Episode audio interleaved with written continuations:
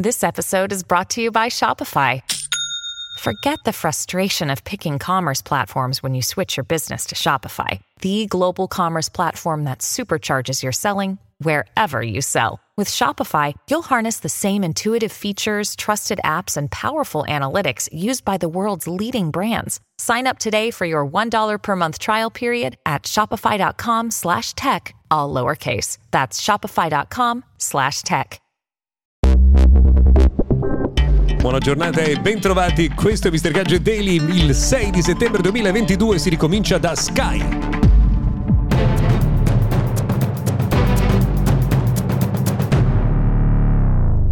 Benvenuti dunque all'appuntamento quotidiano con il mondo della tecnologia. Sono Luca Viscardi. Oggi si comincia da Sky perché ieri è stato fatto l'annuncio ufficiale dell'arrivo il 20 settembre in Danimarca, Finlandia, Norvegia e Svezia del nuovo servizio Sky Showtime, che è il risultato della collaborazione tra Comcast, eh, che possiede NBC, Universal e Sky, e Paramount Global. Questa è una piattaforma che è stata creata sulla base di Peacock eh, dalle due eh, grandi società appositamente per il mercato mercato europeo, dopo la Scandinavia arriverà l'Olanda e poi altri paesi dell'Europa. Per ora però non c'è alcun eh, riferimento all'Italia. Noi abbiamo già il servizio eh, Now TV su cui insomma è stato speso molto nel tempo per eh, il marketing, quindi difficilmente Sky vorrà abbandonare quel eh, marchio, ma vi aggiorneremo nel caso ci fossero indicazioni di tipo diverso. Oggi chiude IFA a Berlino, che insomma è partito il 2, si chiude il 6 di settembre. Per raccontarvi tutte le novità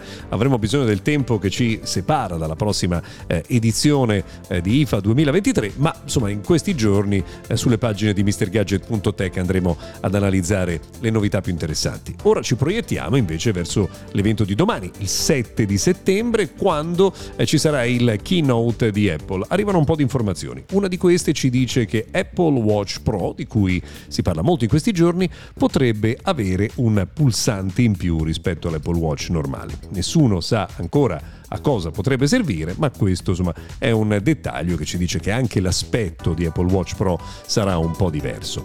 Peraltro eh, c'è anche il dettaglio di iPhone 14 Pro che potrebbe avere alcuni elementi dell'interfaccia differenziati rispetto ad iPhone 14 normale. Non solo perché anche la composizione delle fotocamere sarà molto probabilmente diversa. Quindi 48 megapixel per il sensore principale, 12 più 12 per eh, gli altri eh, due sensori. Però insomma ormai 24 ore e scopriremo eh, tutti i dettagli. Immediatamente dopo, giovedì, invece, arriverà l'evento di Motorola, che tra l'altro si tiene in Italia per lanciare i suoi nuovi smartphone. Ieri sono trapelate le informazioni su Motorola Edge 30 Ultra e Edge 30 Neo. Ancora una volta viene confermata la fotocamera da 200 megapixel.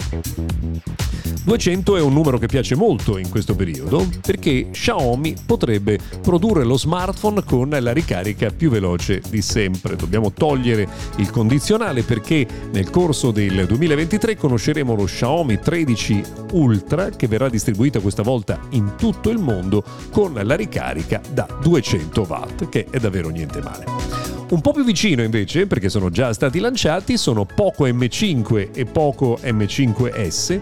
Sono due prodotti del mondo eh, di Xiaomi che ripropongono insomma una scheda tecnica che già conosciamo per altri prodotti del mondo eh, Xiaomi ad un costo un po' più competitivo. Sono due prodotti che insomma si vendono intorno ai eh, 200 euro. Ieri è stato ufficializzato per alcuni paesi anche l'arrivo del nuovo Vivo Y22, anche in questo caso un prodotto di costo estremamente eh, contenuto.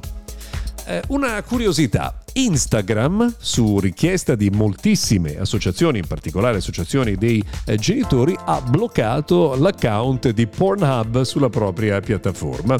Eh, contenuti troppo espliciti per essere visti da tutti e quindi Instagram ha preso questa salomonica eh, decisione. Altro argomento invece, c'entra niente con Pornhub, eh, riguarda eh, Galaxy Z Fold 3 e Galaxy Z Flip 3, perché Samsung ha cominciato a distribuire in tutto il mondo gli aggiornamenti che porta i dettagli del software del modello 4 anche sugli smartphone dello scorso anno. E la stessa cosa vale per l'aggiornamento di Galaxy Watch 4 che sta per ricevere il nuovo sistema operativo, quindi Wear OS 3.5, insomma essenzialmente ovviamente avrete sul vecchio orologio le funzioni di quello che è appena stato lanciato. Bene, io direi che per oggi abbiamo terminato, se volete puntuali, noi ci risentiamo ancora domani.